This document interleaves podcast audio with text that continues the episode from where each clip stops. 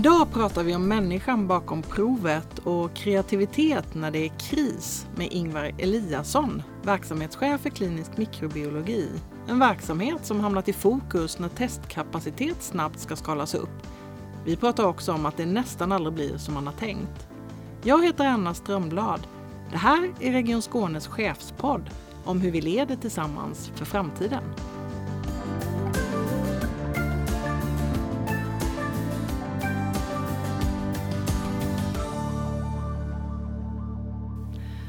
Hej Ingvar, välkommen hit. Mm, tack så du ha. Hur mår du idag? Jag mår prima faktiskt, absolut. Har du fått något extra gott lunch? Ja, idag var det lite bristfälligt med lunchtid, men det, det blir det ofta. Mm, Okej, okay. men om du, om, du, om, om du går på middag, för det gör du väl ibland? Det händer ja. Eh, och träffar någon som du inte känner och ska berätta vad du gör om dagarna. Vad Mm. säger du då? Då säger jag att jag är en Global Knowledge Explorer. Wow. Som har råkat glida in på mikrobiologins område. Mm. Och mikrobiologins område då? Vad betyder Ja. det?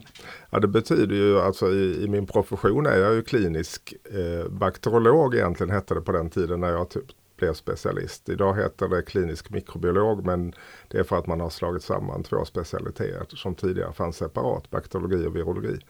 Men jag är eh, verksamhetschef då för klinisk mikrobiologi och det är ju ett väldigt spännande och roligt område som handlar om diagnostik av infektionssjukdomar i huvudsak. Men idag är du ju chef på medicinsk service Ja. för eh, klinisk mikrobiologi.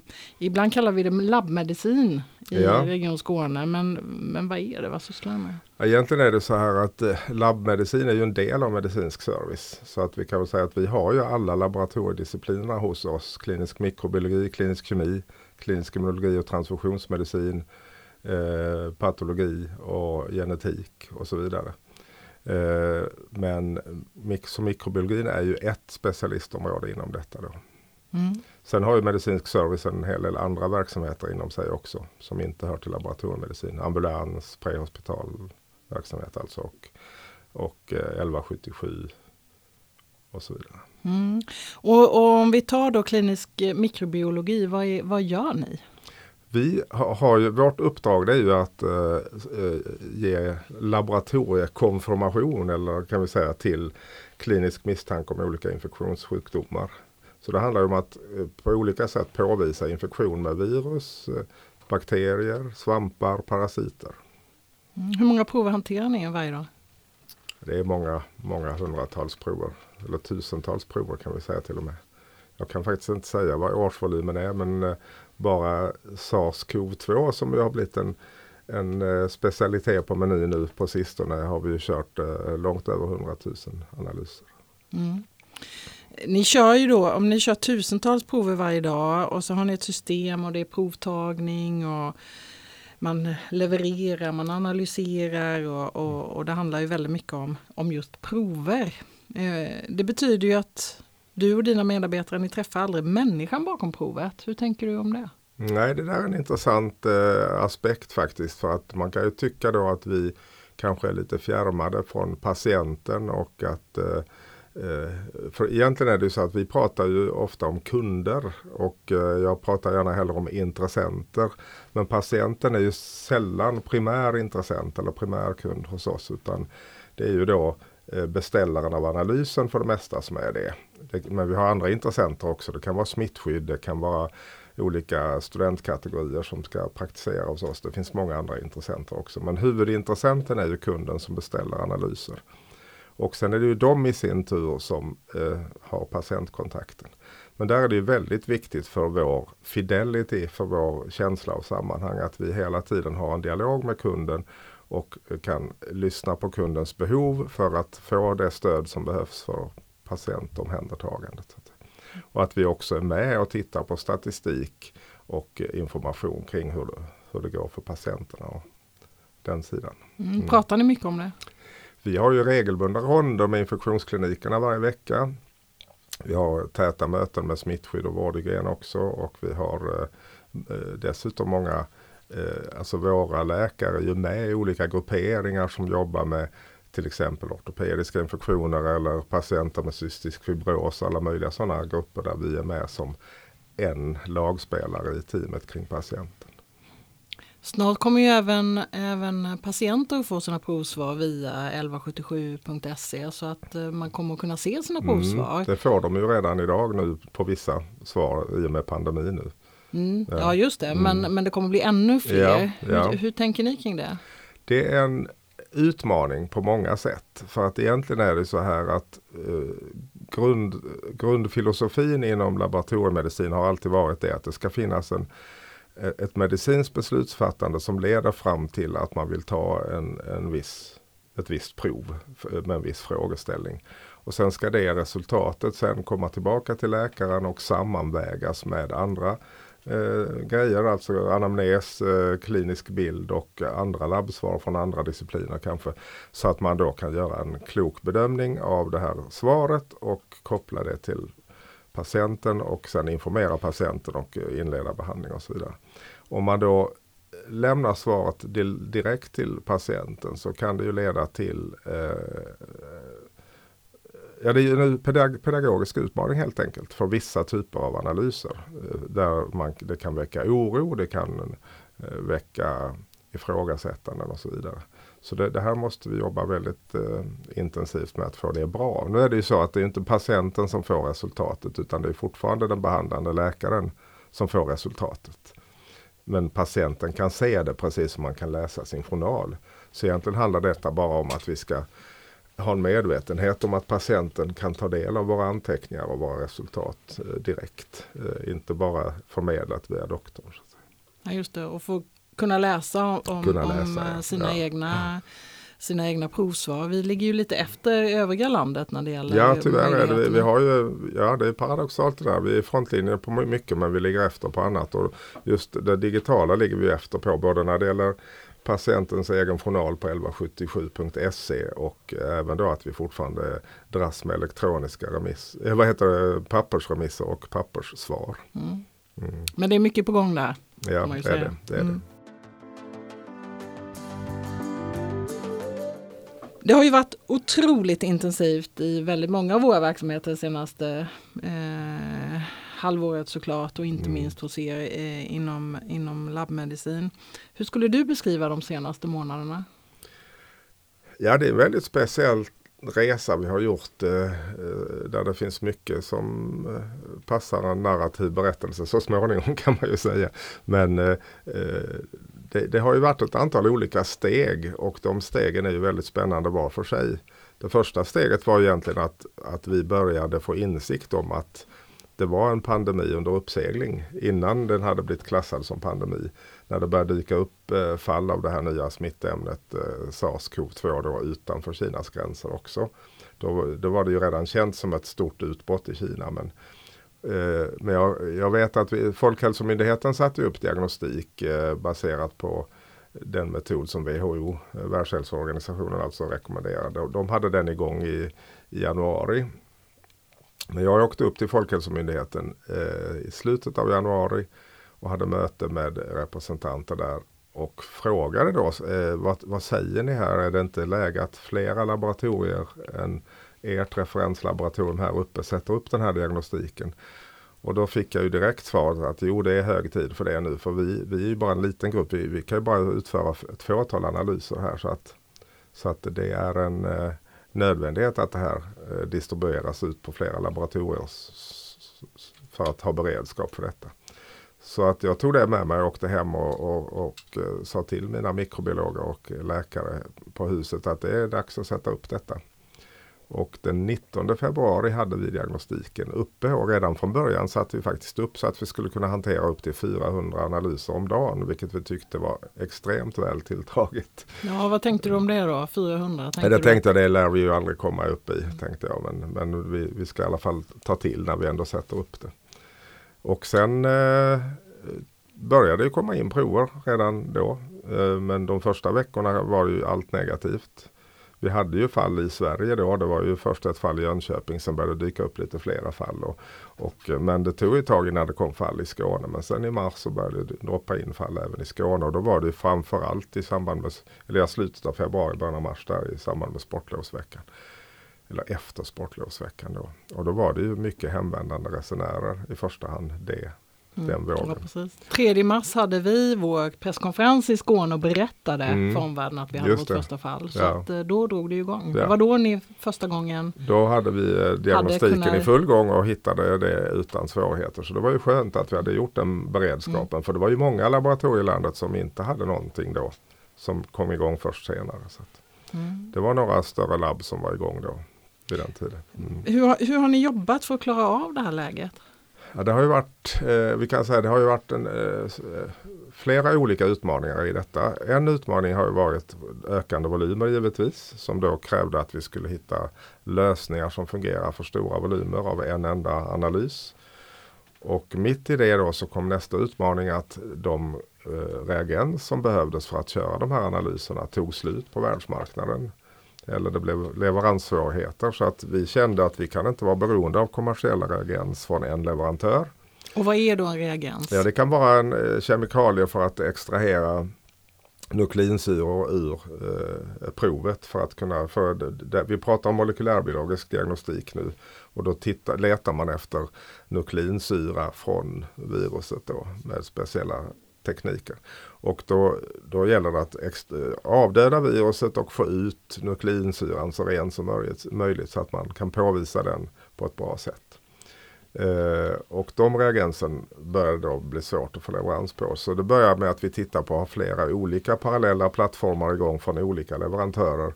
Men ganska snart så börjar volymerna också komma upp i sådana ja, stora volymer så att då, då gav jag faktiskt min, av, min enhetschef på molekylärbiologen och min, av, eh, min, eh, en av mina mikrobiologer då, de fick ett uppdrag som jag kallade Mission Impossible.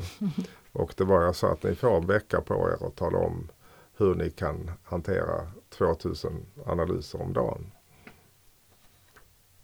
Och eh, de satte igång med detta. Och då tog de fram en eh, Eh, vad, vad, vad, vad, sa de då? Ja, de, sa ja, det? Nej, det ja, vi, vi, vi, sa det här under hjärtliga former. Jag menar vi har, vi, vi, har en bra stämning där men jag tyckte det var lite roligt att säga så för det var ju nästan det. Det här handlar ju om att trolla med knäna för att det fanns ju inte ens kemikalier reagens. Men vad, då, vad, då, vad hon gjorde då, mikrobiologen där, det var att hon gick tillbaka till old school. Alltså förr i världen hade man inte tillgång till sådana här kommersiella reagens. Att hon gick in och satte upp en metod som byggde på gamla principer med uppvärmning och avdödning och enzymbehandling och sen eh, direkt till den här molekylärbiologiska diagnostiken. Så vi satte upp en volymplattform som innebar att vi utan att vara beroende av några kommersiella leverantörer kunde utföra det här i stor skala. Och då eh, involverade vi också kollegorna uppe på Centrum för molekylär diagnostik som ligger lägligt våningen över oss. Eh, för där har de eh, instrument eh, som kan köra st mera storskaliga preparationer. Alltså typ, eh, vi, vi, kunde som mest köra 96 prov åt gången i vår plattform. De kan köra 384 åt gången. Så då la vi upp själva detektionssteget till dem.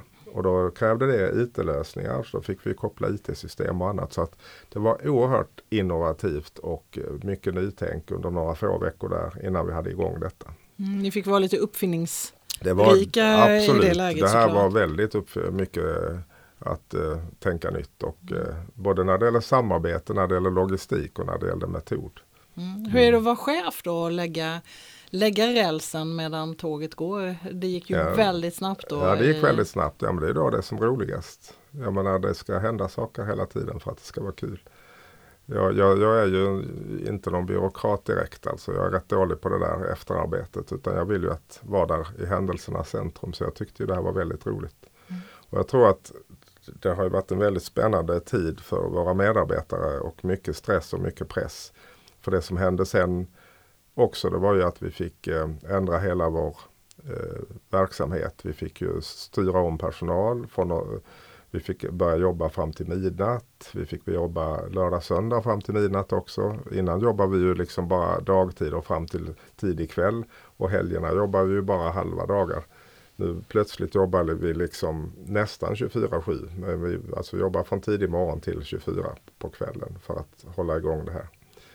Eh, och samtidigt då eh, ska ju annan verksamhet fungera också. Så det innebar att vi fick kalla in väldigt mycket nya extra medarbetare som fick komma in. Och då ska vi komma ihåg att vår flaskhals är egentligen inte analysplattformarna då i och med att vi har utvecklat den här nya volymplattformen. Utan flaskhalsen är alla dessa prov som kommer in.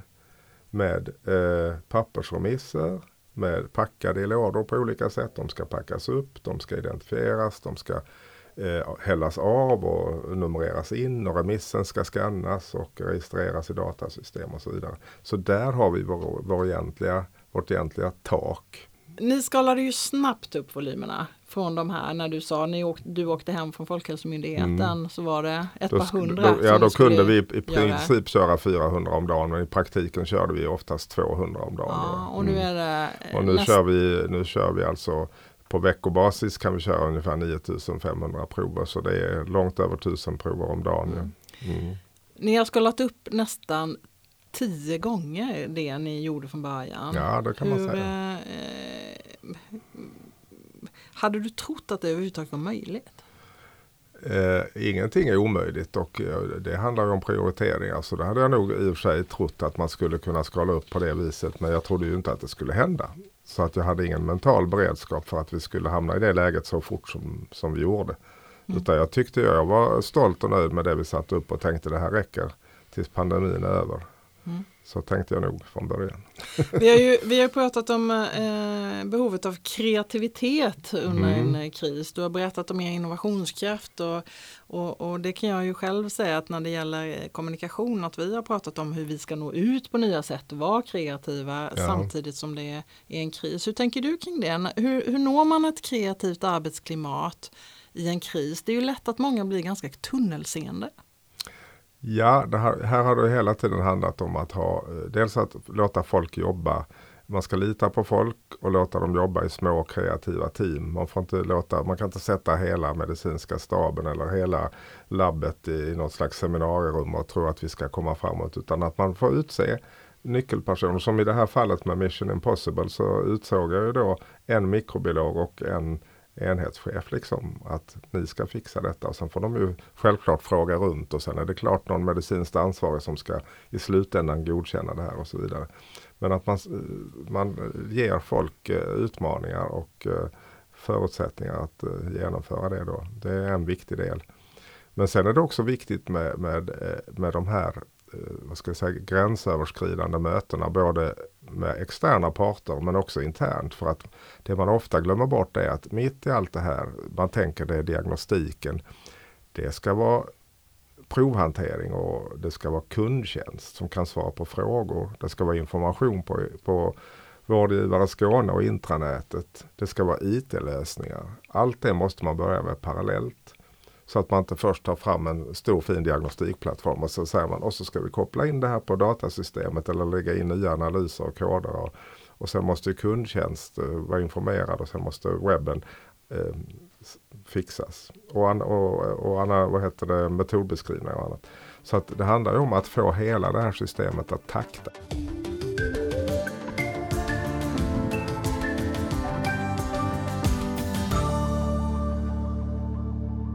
Under den här perioden, vad är du mest stolt över? Jag är faktiskt mest stolt över mina medarbetare. För de har gjort en otroligt häftig insats. Både när det gäller då att eh, utveckla och eh, skapa nya, eh, ja, tänka nytt. Men också att ha uthållighet och fixa detta. Och att eh, parallellt med extremt hårt arbete plocka in nya unga människor och lära upp dem så att de kan hjälpa till. Alltså upplärning vill man ju oftast ha under, under lugna former när det är lugnt. Här fick man ju då lära upp folk medan, medan det gick i fullt tempo. Så att, men det har funkat otroligt bra och även då samarbete över gränserna. Vi har fått plocka in, vi har fått hjälp från labbmedicin bas. Vi har till och med haft folk som kommit från administration och hjälpt oss med arbetsuppgifter som typ just provmottagning, upppackning, avhällning, registrering och sånt. För att de som är experter på själva PCR-utförandet, analyssidan, de ska kunna jobba bara med det. Mm. Är, det, är det något som du tycker att varje chef i Region Skåne borde känna till om uh, ditt område, klinisk mikrobiologi? ja, egentligen så är det väl, det, nu kommer vi utanför själva pandemin, men det som är otroligt viktigt det är ju att uh, kanske, och det gäller all laboratoriemedicin tror jag, det är att inte betrakta oss som en svart låda där man stoppar in ett rör och får ut ett, ett värde som är absolut. Och, eh, utan att det finns en otrolig massa kompetens bakom detta och att det också finns en otrolig massa kunskap som krävs för att förstå både när man ska ta en analys och hur man ska tolka svaret. Eh, det är väldigt lätt att tro att ett svar är något absolut, plus eller minus, en siffra som gäller. Och 226 är mindre än 533. Det är inte alltid så inom laboratoriemedicin. Utan eh, då, två värden kan betyda samma sak för att de, det behövs mycket större skillnader för att det ska vara en skillnad.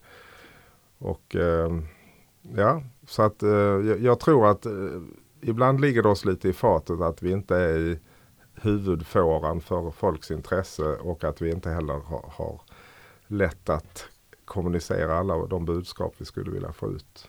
Ni skulle kunna bidra mer? Vi skulle du? kunna bidra mer och jag försöker nu det är lite av mitt arbete nu när vi ska utveckla nya yrkesroller framöver. Att eh, laboratorieläkaren då, vare sig det nu är en klinisk mikrobiolog eller någon annan laboratorieläkare, de måste eh, kliva ur sin komfortzon lite grann om vi nu får säga så. Eller det kanske är oartigt att säga men de måste ut på banan, träffa kunderna, utbilda, vara med i olika grupperingar och uh, utveckla vården. Och, och, då vara de diagnostiska experterna i detta. Så att, mm. Det tror jag är viktigt. Om, om vi är tillbaka i det här med pandemin, vilken är den vanligaste missuppfattningen om eh, covid och provtagning, covid-19? Det första var, och största missuppfattningen det är ju vad är covid-19 och vad är sars-cov-2? För att de flesta har ju glömt bort viruset och pratar om sjukdomen. Eh, och han har blivit smittad med covid-19. Nej, man blir smittad med viruset sars-cov-2 och sen kan man, om man har otur, få covid-19. Eh, eller en lättare förkylning bara som jag inte vill kalla covid-19 ens. För covid-19 för mig det är, det är när man får den allvarliga infektionen med lunginflammation och, eh, och svårighet att syresätta sig och så vidare. Men idag tror jag nog att man kallar all, all form av infektion med det här viruset kallas covid-19 idag. Mm, eller ibland till och med för corona. Ja, corona är vackrare och finare. Så. Själv vill jag gärna benämna den här sjukdomen för Pandulins Revenge. Eftersom den här myrkotten då som eh, man trodde var ursprunget. Det var ju ett fridlyst djur som man handlade på brutalt sätt med på djurmarknader. Så jag tycker Pendulins Revenge, myrkottens hämnd, hade varit ett bättre namn på sjuk sjukdomen. Men jag har inte lyckats lansera det än. Det här är ju en, en sjukdom, covid-19, som om man då drabbas av den kan bli väldigt eh, svår. Har du själv varit orolig för att drabbas? Har du testat ja, dig? Eh, nej, jag har aldrig testat mig och jag har inte tänkt så mycket på det faktiskt. Jag tillhör inte typen som oroar mig i onödan. Så att eh, jag är kanske lite, jag är inte representativ för normalsvensken där tror jag. Jag tar det som det kommer. För någon vecka sedan så svarade du på en insändare och berättade att vi har snabbtester för covid-19 eh, på gång. Tester mm. som gör att man ska få svar på sitt PCR-test direkt. Då undrar jag, hur snabbt är snabbt? Provet ut ur näsan ner i en eh, vätska. Vätskan droppas ner i eh, testet och sen har du svar väldigt fort. Och det låter ju fantastiskt bra. Då tänker man det är ju guld, viruspåvisning på 20 minuter eller vad det nu kan ta. För vi, har inte, vi är inte färdiga med den utvärderingen än. Men, eh, Men ni håller på med det här Vi håller nu. på med det nu, ja. Precis. Och då, eh, vi, har, vi har två olika företag som kan leverera sådana här test. Och de, båda de företagen samarbetar vi nu med. Men det är också ett samarbete med Folkhälsomyndigheten så att det är flera labb i landet som jobbar med att utvärdera de här nu och samtidigt ta fram rekommendationer kring både eh, Först ska vi se om de är användbara. Sen ska vi då ha användningsområden och sen ska det kanske det också påverkar eh, hur smittskydd, smitt, eh, smittskyddsanmälan ska göras. Får man lov att anmäla på bara ett sånt här fynd eller måste man ta ett nytt prov och köra PCR innan man får anmäla det som en covid-19. Så det är lite sådana där grejer. Som, så detta pågår på, på många sätt idag. När tror du att vi har det här framme? Jag tror att utvärderingen kommer att behöva ta någon månad eh, och sedan eh, Ja, det är svårt att säga. Det handlar ju både om hur snabbt företagen kan leverera, hur snabbt vi kan få fram eh, trovärdiga resultat och hur snabbt vi sen kan rigga för detta. Men vi ska komma ihåg att det här kan aldrig någonsin ersätta till exempel självprovtagning för allmänheten. För det här kräver en professionell provtagning och det ska tas från bakre svalgväggen eh, nasofarings då med en pinne. Och det, det, det, kan vi inte lägga på allmänheten att ta. Och det, det ska utföras av en person som kan tolka det här också. Det är inte, så det är inget självtest? Det är inget självtest utan det är ett patientnära test. Mm. Som kan utföras bedside av eh, vårdpersonal. Mm. Mm. Men i bästa fall har vi detta framme redan innan året är slut? Det är ju en förhoppning. Jag har hört att du är väldigt intresserad och tycker om att dyka. Ja, det och dessutom det. Eh, fotografera. Undervattensfotografera. När du, när du dyker. Ja. Eh, då, då, det betyder att du, du är inte bara är intresserad av att kolla i mikroskop utan du har, är bakom kameran också på djupvatten. Ja, det har varit en, eh, fotografering har varit en passion hela mitt liv faktiskt. Och jag började till och med eh, långt innan jag började läsa medicin så jobbade jag lite faktiskt till och med i fotostudio i Helsingborg. Så att, mm. Men är det något, någonting som går igen då? Att du, för jag tänker så här, det betyder att du är bakom linsen när du studerar mm. omvärlden. Ja. Eh, är det något som eh, du är antingen bakom mikroskopet eller bakom kameran? Alltså mikroskop du... har jag varit väldigt lite bakom faktiskt. Det är väldigt lite mikroskopering inom ja. klinisk mikrobiologi. Eh, men, men jag är bildmässig. Jag gillar jag är väldigt bildmässig. Jag tycker om att uttrycka mig i bild, använda bilder i min pedagogik och även bilder som konstnärligt uttrycksmedel. Mm. Du har till och med vunnit pris. Det har jag gjort. Jag har tävlat och vunnit priser och haft utställningar och så vidare och haft en del tidningsomslag och annat. Du har ju jobbat på flera andra ställen och du har varit på Unilabs och du har jobbat i andra regioner, Västra mm. Götaland och, ja. och Kalmar. Var, var det något som slog dig när du började jobba här i Region Skåne? Alltså Region Skåne är jag ju tredje gången gilt kan man säga. För först var jag här som student och doktorand. Sen var jag faktiskt här som chef 2005 till 2009. Och, eh, och sen kom jag tillbaka nu för tredje gången till platsen för brottet. Då. Tredje gången gilt kan ja, man säga? Kan man väl säga. Men eh, lite, det var både plus och minus kan man säga. Det som var plus var väl att det hade skett en väldigt fin teknologisk utveckling av det laboratorium som nu har eh, blivit det sammanslagna labbet i Lund och väldigt fina förutsättningar för att bedriva bra mikrobiologi. Samtidigt så blev jag ju väldigt besviken över att mycket av det som jag drev eh, som frågor eh, under mitt förra, min förra chefsperiod, till exempel det här med elektroniska remisser och svar och sånt, att det inte ens var infört nu så långt senare, det är tio år. Så det, det, vi ligger i bakvattnet eh, i vissa delar där som jag sa när det gäller IT-utveckling. Men nu är det ju catch up på det. Så det rör sig väldigt snabbt framåt nu och jag är ju otroligt jag blev otroligt imponerad av eh, STV-projektet och eh, har ju stora förhoppningar om att det ska bli någonting väldigt spännande att få vara med om. Vi är inte riktigt där än men det är på, på G. Sen är jag lite förvånad över att det som, eller alltså de IT-system som vi nu byter till och utvecklar inom laboratoriemedicin inte räknas som en del av STV-projektet. För det tycker jag vore logiskt. Men eh, vi byter ju nu till ett gemensamt eh, LIMS som det kallas, laboratorieinformationssystem då för alla laboratoriemedicinsdiscipliner. När blev, du, när blev du imponerad på jobbet senast? Då? När jag blir imponerad? Mm. Ofta kan det vara väldigt vardagliga händelser när en medarbetare har gjort något genialiskt och, och bra eller bara gjort en formidabel insats. Och där, där, känner jag ibland att där, där, är det, vi chefer är ibland dåliga på det. Jag tror det är otroligt viktigt att ge cred i kontext när någonting händer. Om någon har gjort en insats på kvällen och stannar kvar lite extra för att fixa något som är betydelsefullt för en patient. Så ska det, den få beröm för det vid nästa pulsmöte på morgonen. Det är inget man tar i medarbetarsamtal en gång om året. Utan det är otroligt viktigt med feedback, beröm och eh, bekräftelse på det som är bra. Det tror jag. Och jag, jag blir nog mest imponerad av eh, enskilda medarbetare eller enskilda team när de gör något bra. Om vi, eh, vi pratar framtid så, så säger man ju eh, att det inte är en fråga om vi får en ny pandemi utan när nästa pandemi kommer. Ja. kommer vi då att stå bättre rustade eller kommer vi få gå igenom precis samma utmaningar som vi har haft nu tror du? Alltså det, det, det intressanta är ju att du kan aldrig veta vad en pandemi består av.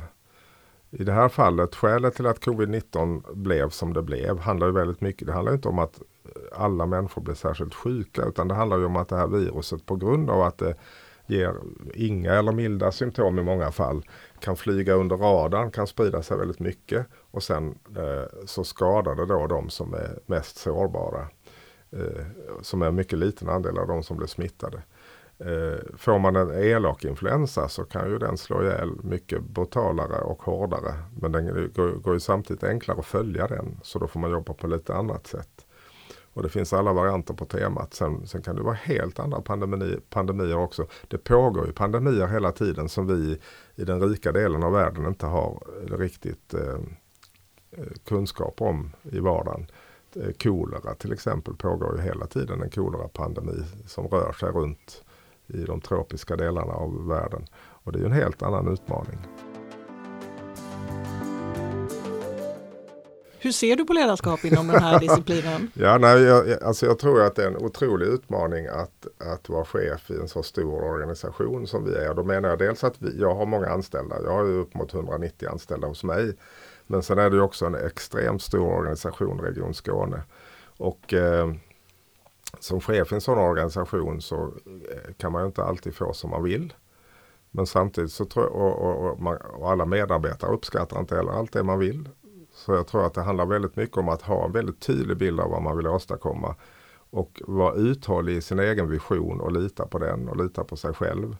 Och sen får man då modifiera. Man måste ju självklart lyssna på andra. Man måste ta order och man måste diskutera och ändra och man måste eh, vara lyhörd för goda idéer från olika håll. Inte, minst för, från sin egen ledningsgrupp och sina under, underordnade chefer så att säga. Men att man ändå har ett, ett huvudspår i sitt huvud hela tiden som man tror på. Och för mig handlar det mycket om det vi har berört idag. Det handlar om att skapa förståelse både hos medarbetarna och hos eh, intressenterna då för vad, vad det är för begränsningar och möjligheter och eh, och principer vi jobbar med och så vidare. Och sen handlar det om eh, när det gäller ledarskapet då så handlar det om att fa faktiskt se sin medarbetare i vardagen hela tiden. Vad ska du göra nu då efter vårt samtal? Eh, nu ska jag hem och springa en runda tänkte jag. Jag brukar ha det som balans. Att, eh, jag säger det, jag behöver inget kaffe för jag är tillräckligt uppskruvad ändå med det arbete jag har nu.